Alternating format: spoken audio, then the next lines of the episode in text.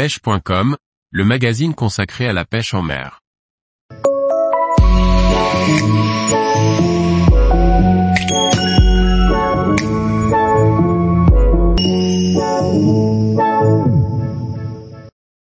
Les conseils pour bien débuter la pêche du black bass au popper. Par Morgane Calu. Le popper est un leurre de surface populaire pour la traque de nombreux carnassiers. Certains pêcheurs rechignent pourtant souvent à utiliser ce leurre de surface très incitatif. Découvrons pourquoi il est si efficace sur le black bass. Le popper est un leurre de surface qui tient son nom du bruit qu'il émet lors des animations. Il émet un pop caractéristique en surface quand on l'anime par coup de sion. Le popper est un leurre de section circulaire, de silhouette pisciforme dont la gueule est en forme de coupe concave, creuse. C'est cette coupe qui va entraîner de l'air juste sous la pellicule de la surface et émettre un pop. Le popper ne se limite pas qu'à cette animation et se démarque des autres leurres de surface par le bruit et les grandes turbulences qu'il émet. C'est un leurre indispensable pour traquer le black bass, notamment durant les beaux jours. Notre centrarchidé est, en effet, très réceptif aux proies évoluant en surface. Sa gueule tournée vers le haut en font un redoutable prédateur pour les malheureuses bêtes qui évoluent haut dans la couche d'eau.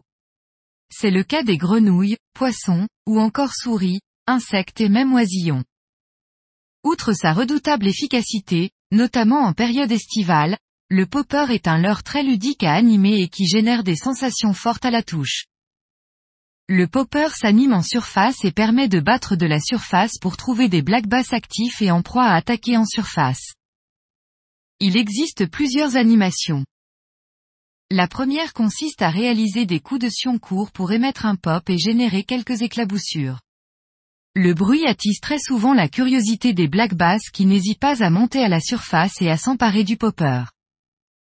Quand il y a des vaguelettes ou des chasses, il est possible de réaliser des tirées plus longues, qui générant plus d'éclaboussures et plus de bruit encore.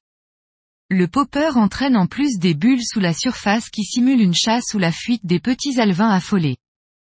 Un vrai sauve-bredouille sur les poissons actifs.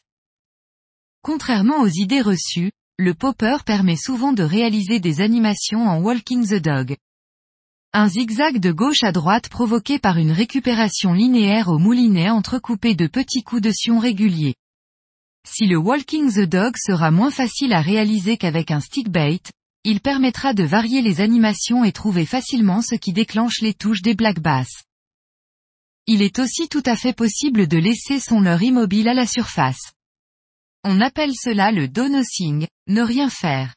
Cela peut fonctionner sur des poissons méfiants ou curieux qui peuvent être attirés à la surface après une animation bruyante ou juste à la tombée du leurre dans l'eau. Il est bien entendu possible de mixer ces animations entre elles, le tout étant de trouver ce qui fait monter les black bass à la surface et ce qui les incite à se saisir de votre popper.